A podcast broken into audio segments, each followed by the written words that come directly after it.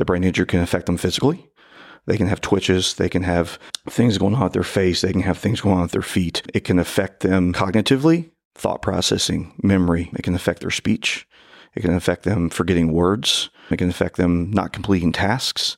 And then emotionally, crying, personality changes. The reason I'm glad we're doing this podcast and this interview is to bring awareness really to lawyers because I don't think a lot of lawyers take the time to really investigate whether it's there or not. Welcome to the Tip the Scales podcast, where we discuss running and growing your law firm.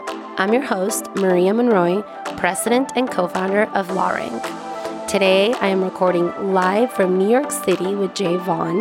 Jay and I talk primarily about traumatic brain injury cases. This is something that he's really passionate about. He gave us a lot of good information as far as what you guys should be asking your clients to determine if there might be a TBI case and what kind of technology should be used to make sure that your clients are diagnosed properly. I don't know if you guys know this, we do have a video component because we record live typically at conferences, and you can find the video on YouTube or on Spotify. I hope you guys enjoy this episode. Well, thank you for joining me. Thank you for having me. This is exciting. Tell us your name, what firm you're from, and then just a little bit of history as to how you got started. My name's Jay Vaughn. I'm a lawyer in Louisville, Kentucky. My law firm's Hendy Johnson Vaughn Emery. I've been practicing a little over 20 years. How I got started is kind of an interesting story. I was in college and I just switched. I started out as a double major in math and computer science, like really hard, geeky stuff that I had this epiphany one day going, why am I doing this? And switched to communications from I was in like a public speaking class, and the professor recommended I go out for the speech and debate team. So I did. And in that process of doing debate in college, it got me interested in maybe the law. A friend of my parents son played tennis with a guy whose dad was a lawyer and got me an interview and I was 20 years old. And they hired me the summer before my junior year of college as a law clerk making like seven bucks an hour but was a blue collar pi firm criminal like divorce. But i worked for the uh, personal injury side and worked there all through college. The only law school i applied to was law school from my hometown up in northern kentucky where the law firm was clerked all through law school. So when i graduated i'd been at that firm five years and just knew when I started law school I wanted to be a personal injury lawyer. All my classmates were like laughing. All you know, they wanted to work for the big defense firms in downtown Cincinnati, and they're like, "What do you want to do?" I was like, "I want to be a plaintiff trial lawyer," and everyone snickered and stuff. And, and who makes more money now? Oh, there's no question. they're not laughing at me anymore. Uh, I always think it's funny how there's that weird thing with PI. In law school, we're seen as the redheaded stepchild, right? You want to do PI, and that's you know they. So I would I'd be out practicing and I'd see lawyers that I graduated law school with, or maybe a year ahead of me, that were toward the top of the class, and they're working still at that same big firm in Cincinnati, and all they're doing is, you know, working their butt off late at night, weekends to get their billable hours, and just miserable. Yeah. And and doing what we do, if you do it the right way, you have the right approach, you have the right mindset. It's rewarding, it's fun, and I mean, I just love what we do. Absolutely. I mean, you can definitely change. You are changing people's lives. Absolutely.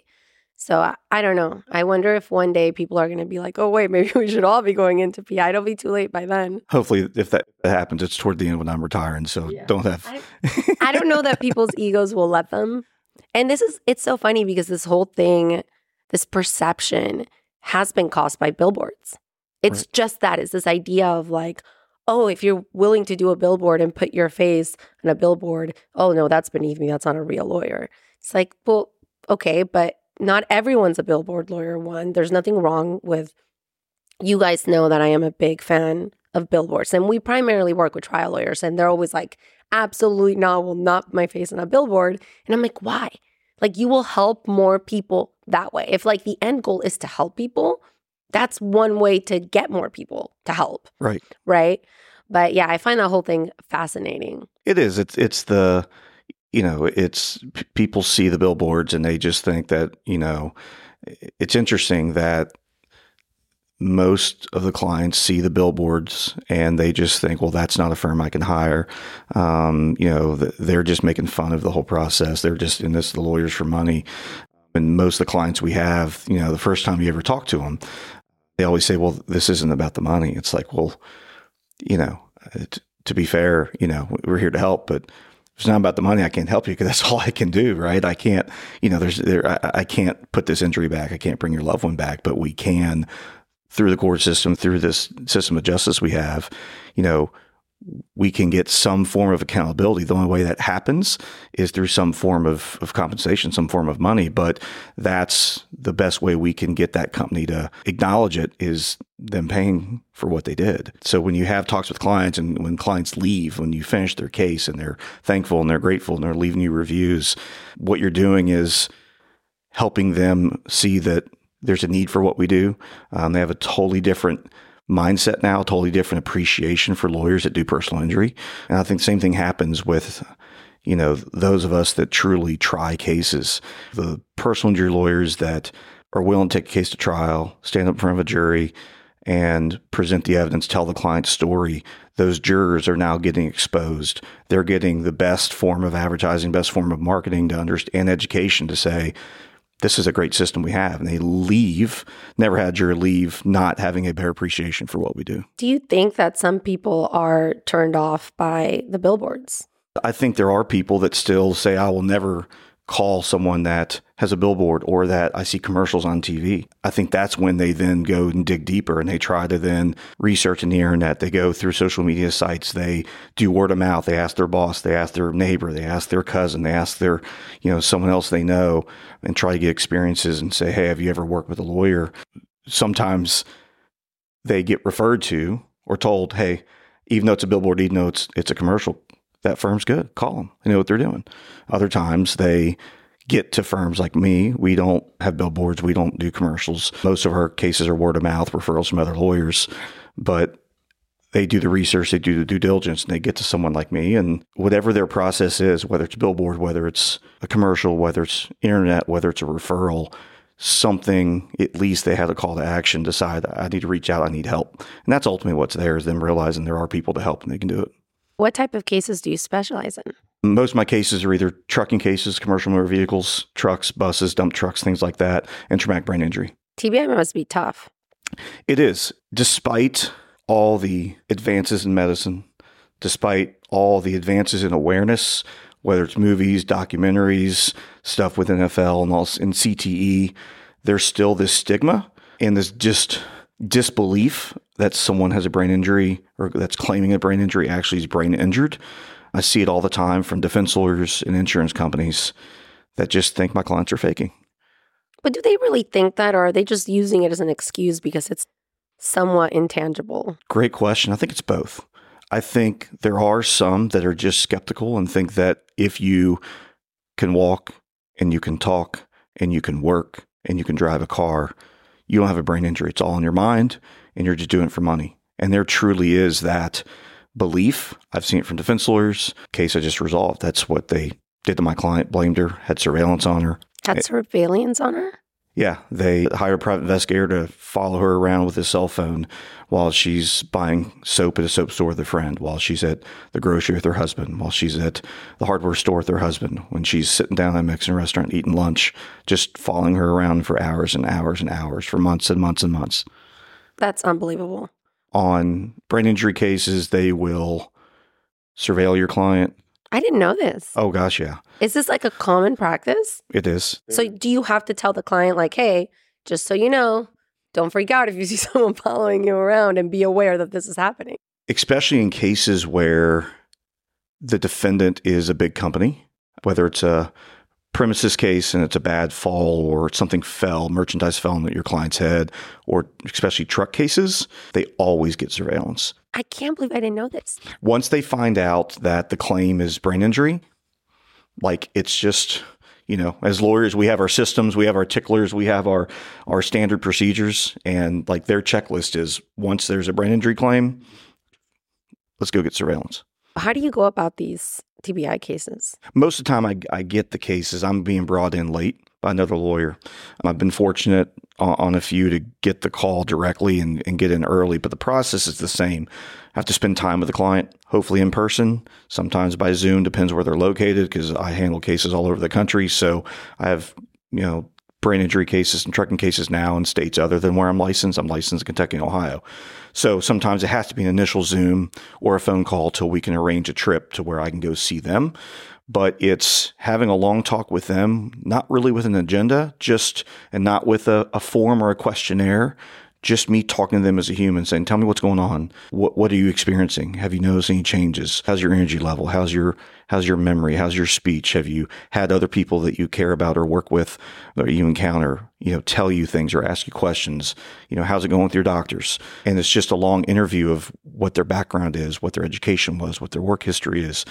But with that, usually the best evidence in, in our cases for brain injuries, especially, is talking to people that aren't your client Family's good. The more removed from family is better. I'll give you an example. There's a gentleman I represent now. It's a it's a brain injury case pending in Las Vegas, and he's in his mid late fifties. And spoken with his wife, spoken with his daughter, but he had retired from a really good job in a correctional facility. He worked in the Department of Corrections somewhere, and gave me a list of 20 names which is pretty rare. Usually clients, when ask for names, have to stay on them for months and months, and they give me like two people. I got a list of like 20 people that weren't family. And when you're talking to these individuals, they immediately say, here's what Maria was like before. She was outgoing. She was energetic, always on the move, always organized. Since this happened, she sleeps in all the time. She misses appointments we're talking, she forgets what we just talked about. And you start to get little vignettes, little stories, you know, two, three stories from each person. And you have five, eight, 10, 15 people that aren't related to your client in their own way, in their own interaction, their own relationship with your client have seen the changes. It's extremely powerful, more than what a doctor can tell you, more than what a medical record shows. And when you come to proving the case and talking to juries, they don't want your client on the stand complaining they don't want your client saying, I can't do this and I can't do that because they're whining and they're saying, woe is me, or they're just saying it to try to get money from the jury. Dude, we're such assholes as humans. It's crazy. It's crazy. But, you know, if you put your client up and your client has a story of strength, has a story of being a hero, has a story of fighting through and pushing through and saying, I'm going to do the best I can, then you put up five, six, seven, eight witnesses of people have no skin in the game, have no interest in the outcome, telling the jurors story after story, real, real and true stories the defense can't do anything with it. They can't cross it. Well, they do, and they look like assholes. But that's the approach is what evidence can I get from humans? Because when we're at trial, it's all about the human story. What can we tell? What can we really show is happening? on top of that, like what else do we do? Is there stuff with medicine, there's stuff with brain imaging, there's stuff with different testing, whether it's different treatment the client gets, different therapists they're with, because most of the time with brain injury cases, there's going to be components of anxiety, there's going to be components of depression, there's going to be components of post traumatic stress disorder. And, you know, every brain injury is different. Of all the cases I've handled, there hasn't been one client that's been the same as the other. Either the brain injury can affect them physically, they can have twitches. They can have things going on with their face. They can have things going on with their feet. It can affect them cognitively, thought processing, memory. It can affect their speech. It can affect them forgetting words. It can affect them not completing tasks. And then emotionally, crying, personality uh, personality changes. Oh, that must be so tough. It's hard. I had a client once. He was uh, it, it, was it happened. It was a bad truck crash in Kentucky, and his his fiance was killed in the crash. It was a horrible, horrible oh. situation. But um, they were from Vegas, but living in Kentucky, and he was 20, 21 years old, and had a blue collar job doing fire sprinkler systems. Is what he installed and was an apprentice, and was a very calm jovial, joking, mild mannered guy. And due to the way his brain injury affected him, he got aggressive. He would push his dad against the wall. He would take he would grab his sister and he'd pinch and twist her skin. He'd do the same thing to his mom. And everyone was like, This is not our son or our brother. Like he was never like this before. So you have to really understand what a brain injury is and all the different types of brain injuries, all the different ways it can affect the client. And most of the time, your clients, they're not going to tell you. They're not. They don't. They won't want to admit that they cry. They don't want to tell you that they're depressed.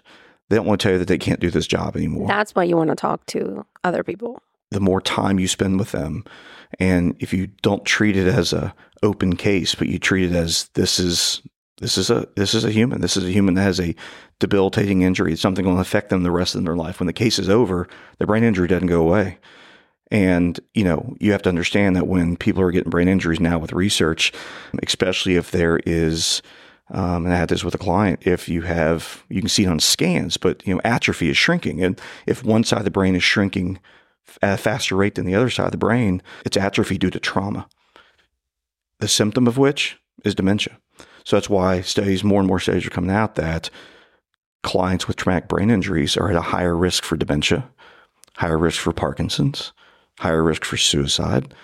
And it's it's so you have to really understand how it's impacting them and prepare not just them, but case that I was supposed to be in trial this week. That I'm here because the case settled last week, but we had to have a long, hard discussion with not just the client, but privately with the husband that she has atrophy and that she's now on. I mean, think of this: she's in her mid 60s, and her doctors just put her on the pre-dementia medicine because they know it's not a matter of if she gets dementia; it's when it starts to manifest itself. That's all from the trauma of the crash. How many TBI cases are there a year? If you just look at the statistics from the Center for Disease Control or U.S. Department of Health, I mean, you know, there's millions of people that are getting traumatic brain injuries every year. And the reason I'm glad we're doing this podcast and this interview is that is, is to bring awareness really to lawyers because I don't think a lot of lawyers take the time to really investigate whether it's there or not. I've had so many cases that I've taken over from a lawyer, or a lawyer brought me in, or a lawyer was fired and the client hired me. And when I'm just talking to the client for a few minutes and I'm hearing stuff, I then just go through in my head the brain injury checklist of things I ask, and they just their eyes opened up and they're like, "Thank you." Like you're the first person that's listened to me. I've been telling my old lawyer, I've been telling my doctor. Um, so it's there more than people think.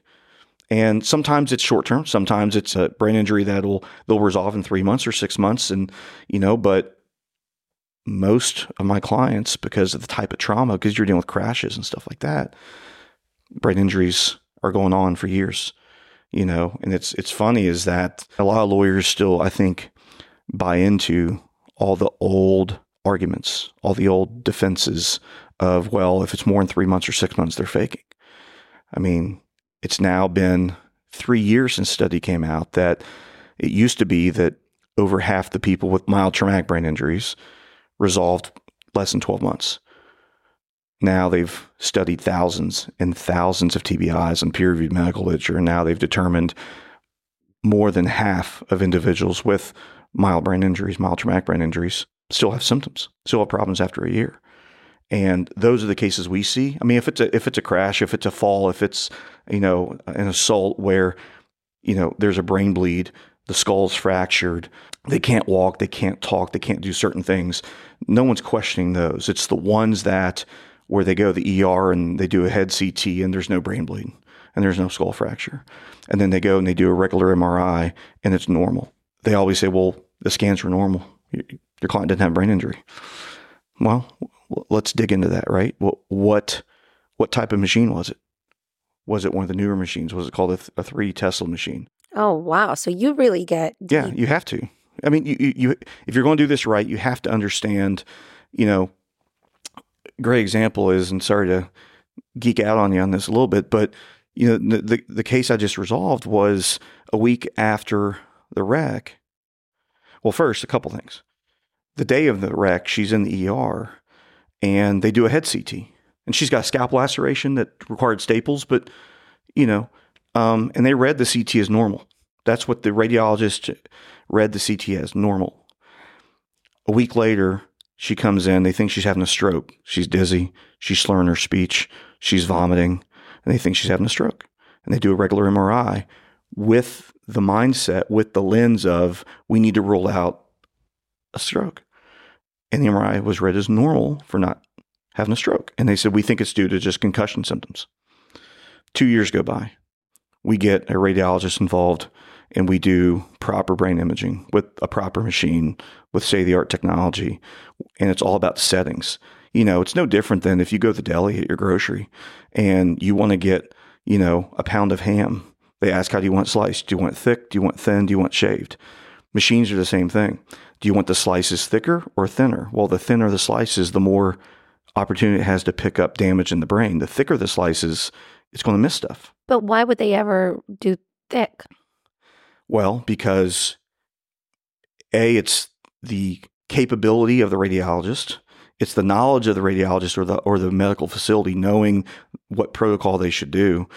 And a lot of times they're doing MRIs for people, you know, if they're in the ER, they're in a hospital facility, or you go to an imaging facility, they're doing MRIs on all kinds of things, right? They're doing people for their spine and for their head and for their stomach and other areas. So they just keep the machine set one way and they just run it. A lot of times they don't know, and a lot of times they're not suspecting something worse and they're like, we'll just do the standard, let's just do an MRI. So this case I was telling you about, two years later, we repeat the MRI, but this time with a three Tesla machine that had 20 in the slices instead of five millimeters or one millimeter. Well, what was the difference between the MRIs two years apart? The one a week after the wreck was a 1.5 machine, meaning the magnet's not as strong, not as clear, not as clear, and it was five millimeters. It only had 350 images. The MRI that was done two years later, one millimeter slices, 2,600 images. So better machine, better magnet, and What did it show? 14 brain bleeds. And two years later, so I'm sure some of it must have healed, no? So what happens is that the scans show, you know, where the bleeds were. Um, it shows, it, and so basically you have it just it, they show up as as black as dots um, on the type of, of scan, and when you see that, I mean, it's it's permanent. Like once once there's bleeding in the brain, it that that's dead, and then when you have damage to it was all every lobe of her brain. She had bleeds in her frontal lobe, parietal lobe, occipital lobe, temporal lobe, and that's just what we can see. What we know is with the millions and millions of axons in the brain, what we know is that whatever you can see, it's tip of the iceberg. It's worse below. We just don't have the technology to see that deep. So the whole time the defense is like, well, it's it was it was normal. And they read and they go, the CT in the ER was normal. When our radiologist looked at the CT, the actual films taken, there was a huge hematoma, huge bleeding in the brain, not from the scalp laceration, under the surface of the skull. But they read as normal. But you can see in the image a huge hematoma. Why did they read it as normal? It's the quality of the radiologist. Sometimes they're going for quick reads. It's not that they are incompetent, it's that a lot of times they don't have time. They're spending a couple of minutes on it on a read where if you have imaging done on the case and you have it done the, the, proper way, that radiologist you hire can spend 30 minutes, an hour looking at the scans. Where in private in practice, the actual treating radiologists at hospitals, at facilities, they're reading hundreds and hundreds of scans that day on all different things. So they're just doing quick reads and they're not taking the time to really understand what's going on. And things get missed. So not only do lawyers miss it on intake, do lawyers not really hear what the clients are saying, doctors miss it. Okay, wait. So let's back up. What advice would you give a lawyer? Like, what is a good list of questions that they should ask either during intake or after they've taken on the case to figure out if TBI is a possibility? That's a, that's a great question. You know, there's a couple things. There's um, there's a couple apps that are out there on concussion symptoms that were put out for athletes. You know, high school games, soccer games, football games, and and there's a couple apps you can get that are free. Can you send me the apps and I'll put them in the show notes? Absolutely, awesome. absolutely. And you can um, just look at the symptoms there. There's something called the Philadelphia Head Injury Questionnaire, and you can Google that, and that has a great intake of stuff. Um, but the questions are just simple stuff of, you know, what's your job like? What is your job? How are you doing? Are you getting stuff done on time? Are you remembering appointments? Are you attending them? Um, it can be stuff like, how's your sleep?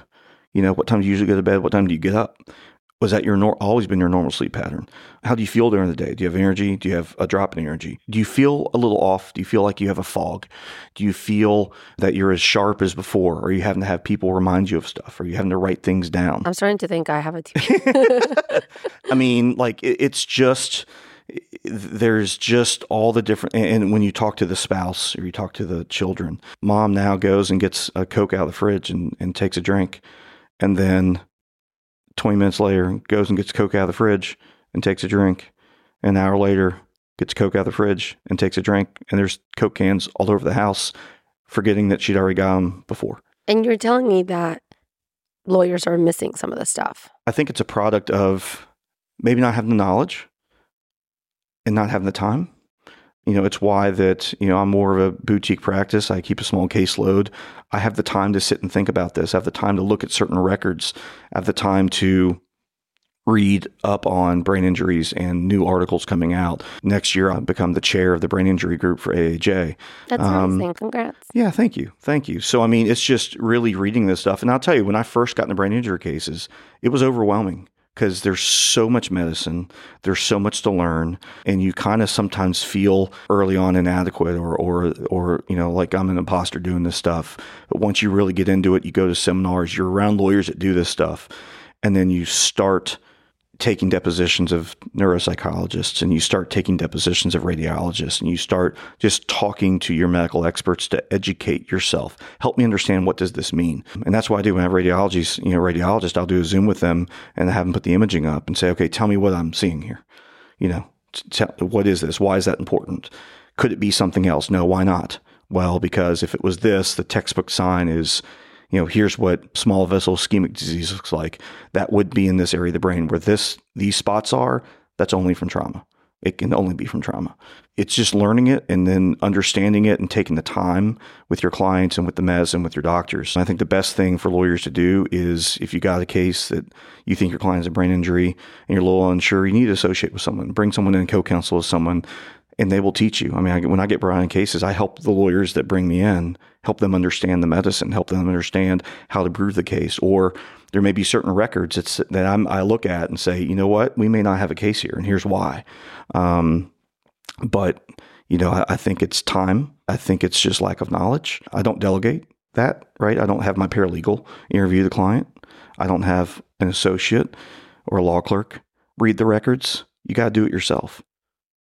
I mean, and that that's how you can really be up on that case and really understand that client's stories. You got to dig into it yourself, and you know, some lawyers just don't have the time or luxury to do that. It's funny because you guys are lawyers, and this like really goes into medicine. If you're a physician and you're an orthopedic surgeon, and you have a patient that complains of some heart problems or chest pain, you're going to refer them to a cardiologist. You, you just say that's not my area. As lawyers, you know, we can specialize in what area we do criminal, domestic, employment, personal injury. But as a personal injury lawyer, I have to know accident reconstruction, I have to know biomechanics. In truck cases, I have to know actual mechanical stuff, maintenance of trucks, and then you have to know neurosurgery, neuropsychology, radiology, um, orthopedics, whatever it is. So we have to be experts in everything because, and we have to have some level of knowledge because if we're in a case and you're going to trial and you're not just using your lawyer hat arguing and advocating, but you have to intelligently put on witnesses or cross examine defense witnesses on all those different areas. If you don't know it and take the time to study it, it's going to show, and all you're doing is hurting the client. It's a great responsibility we have. it's a high level of stress and pressure. It's also why it's good being in groups like this, talking to other people, so they everyone knows, hey, you're not in this alone. We all do this. We all understand this pressure, but there's a lot on our shoulders of what we have to know and competently know to successfully handle that case and help the client. Tell me a little bit about your firm. I'm curious about uh, the firm and the structure and what type of cases you guys take in and how all that works? Because it sounds like you guys are very boutique. Yeah, we are. My partner's Penny Hendy. She's up in our, we have two offices. So we have an office in Louisville, Kentucky, an office up in northern Kentucky, a city called Fort Mitchell, a mile from Cincinnati. So that's ge- geography wise where we are. Penny mainly does in our firm, and she does a lot of med- medical negligence um, with a specialization in birth trauma cases. So really sad stuff, hard, hard yeah. Just like you have to be an angel to be able to handle that. Yep. And then uh, my other partner, Ron Johnson, Ron's with me in Louisville, Kentucky. Ron's known nationally. He's done a lot of mass tort cases. He's been co-lead counsel on three different mass torts, most recently the testosterone litigation that was in Chicago. That was seven years. Ron does a lot of that in class action and higher complex cases. Myself, mainly trucking brain injury. I'll do, uh, you know, I'll do premises cases. I'll do construction zone cases. I just actually uh, meet with a client next week on a potential chemical explosion case. So, you know, I'll do other serious injuries and wrongful death cases besides brain injury. You know, most of it, like I told you, is trucking. And back in um, 2018, the American Bar Association had approved a special board certification, accredited board certification for truck accident law. So it's a test and you have to fill out a whole matrix of questions and get approved the test was six hours. it was not easy, but I became one of the first board certified truck accident lawyers in the country. How many are there? I think we're up to about, we might be close to 30 or 40 now nationally. That's still really small. It's really, really small. And um, at least as of the recording this, I believe I'm still the only board certified truck accident attorney in Kentucky. I think the problem with that, though, is that the average person doesn't understand the, the difference and I've always said if anybody can crack the code on educating the average person, like they will blow up because people don't I mean, people probably think you'll handle a divorce case. Like they just don't they don't get it. Right. You know? Right. So everyone's like, I'm board certified or this. And I'm like, I get it. But like the average person just does not know what it means. They don't. If we can figure out how to crack that code to get that education level. I mean, it's tough with like the attention span. It's like nobody wants to hear about you know, I think it's on your intake team to really, you know, educate whoever's calling if there is a case that you want, why it's it should be you. Right. Right. And that's a great that's a great point. That's a great suggestion. Wait, you're not doing that? Oh, we got to talk about intake. Where, where are we going to talk about intake? Everybody knows that it's like one of my biggest annoyances is intake because, especially with what we do, if intake isn't done properly, you can't capitalize or people can't capitalize on what we do, right? Um, but that's like one of the number one rules of intake is like you have to sell yourself, right? So when someone calls, you want to be really careful with, hey, if it's a trucking case, then you want them to say that. If it's a TBI case, they want to explain why it should be you, right? If it's a birth trauma, why it should be your partner. That's really, really important. And you just want that in a call script that they're not reading, but that they have memorized, that they know this is what needs to be said. And then you have quality control to make sure that it is happening and you coach to that. You know, that's, I mean, you bring up something important because, I mean, you know, eh, eh, you see it, I know you do, but, you know, a lot of lawyers were really good at the practice of law, the business of law, not so much. And it's a it's a huge learning curve. But being around so many people, learning all their systems and all their processes, and you sit there and go, "Oh man, like I need to I need to step my game up because it's a lot." It, back to again, as lawyers, not just lawyers and knowing medicine, knowing reconstruction, but now knowing business and knowing marketing and knowing advertising and knowing customer service. Eh, there's there's a lot our industry we have to know and deal with. I mean, that's why I have this podcast because I feel like I get it. You guys all went to law school and you want to practice law, but if you own a law firm, it like it is a business and there you have to manage that business, right? And there's so much that goes into it. So much that goes into it. So I feel for you guys, especially the trialers, because it's like, well, I got to run my business and I want to be the best trialer that I can be. And you know, you're at events and you're teaching and you're getting board certified, but you still have a business. And it's like, it's this crazy thing that I'm like, it's really hard to be really good at one thing, right? Now we're asking you to be really good at two things. My mentor, who hired me in college, um, always has saying that he learned from a mentor that took him under his wing when he was a young lawyer and said, The law is a jealous mistress. it, you know, it, it pulls us, and it's, it's, there's no such thing as being caught up. There's no such thing as having nothing to do every case at some point, you know, I could sit here and do something on every case I have right now and it would be dark. I mean, so there's, you have to get in your mind, when can I shut this down? When I, when can I close my computer? When can I log off my system? When can I, you know, turn the lights off, leave the office and go do something else? Knowing in the back of our mind, because we're all type A, we're all OCD and we have our anxiety and our fear and, you know, knowing that it's okay. Tomorrow I can come back. But it's hard. How do you balance that? Because I, I believe the first time we met, it was at a dinner at Sean Claggett's house, and you brought your wife and daughter. I'm never going to forget that you had them with you. So, do you try to bring your family along when you travel? How do you balance? I was in town for um, an organization, a trucking group I'm in. It was a boot camp. So I was on faculty to teach a boot camp on handling truck cases. And it so happened to coincide with my daughter's spring break. So she'd never been to Vegas. I'm like, hey, let's let's go to Vegas. She's so cute. Oh, thank you. Like, let's go to Vegas. And the idea was we'll do a show one night, we'll do the pool the next day, a show the next day, pool the next day. And the weather was awful. Got one pool day, which means it turned into shopping. Uh, and after a couple days of shopping, my daughter's like, "Can we move here? This is great." I said, "I can't afford you. I can't afford to live here." But that was an example where sometimes when I can um, bring them, I will. It's hard with. I mean, she just turned thirteen. Wow, you got a teen. Hazel's thirteen, and it's she's a she's a spitfire, but uh, she's a sweet girl. But I can't always bring her because I mean school, and she also does competitive dance, so she's got dance practice. She's got yeah, so it's it's it's it's a lot.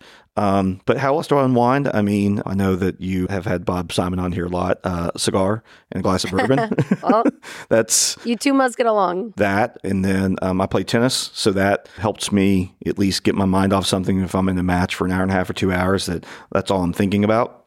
And then we have a we, we have a pool at the house, so just chilling at the pool and just relaxing. Pools are, oh my God, we just got one. We had never, because our kids are so little, and I was like very unsure. But we moved to Miami, as you know, and I was like, no, we need a pool. It's too hot. It's the best thing in the world. I'm like, how did I wait this long to have a pool? we have to find a work life balance and we have to learn to step away. It's hard because we feel this constant pressure of making sure I'm, I'm handling this case right for this client and also a financial pressure of making sure that you know am I going to hit what I need to do this year that so we're we're profitable and that we're you know that that that, that we're doing well that we can continue the lifestyle that we have so it's this pressure just pounding and beating on you. Um, and some lawyers do a bad job getting away from it. Some lawyers do a bad job continuing to spend time with their family. Um, some have, have cracked the code and have learned to do it well. And I don't, th- I don't think I'm perfect. I'm getting better, but I had an experience years ago at, a firm before I was at where I am now, where there wasn't the appreciation for work life balance. They you couldn't turn it off. They felt the job was 24 hours a day, and uh, you know it took a toll on me, took a toll on my family, and realized you know what it's unhealthy. Need to need to get out. Need to go. Need to do something better. Be more in control of it. So that's what I think we should be better at. The message to lawyers is, you know. You can do this. You can take time off. You need to make time for yourself, time for your family. Otherwise, you'll just you'll crash and burn. It's tough. I mean, we struggle with it as business owners where we're like, all right, we need to like slow down a bit here. But it's tough because I think when you care, you're like obsessive, right? And you're like, I almost feel guilty when I'm not working. You know, like, all right. Well, thank you so much. Thank you for this having was really fun. I really appreciate this. Me this too. is great. Yes. This is great. Last thing I'm doing, then I'm going to go to the airport and fly back. And you saved me from going out last night because I, I wanted to be, you know, energetic for you this morning. That's what I'm here for. Yeah. That's what I'm here for. I appreciate it. Excellent. All right. Thank you, Jay. Okay. Thank you, Maria. Thank you to Jay for everything he shared with us today. If you found this story valuable, please share it with someone you want to see succeed. Subscribe so you never miss an episode and leave a five star review. It goes a long way to help others discover the show.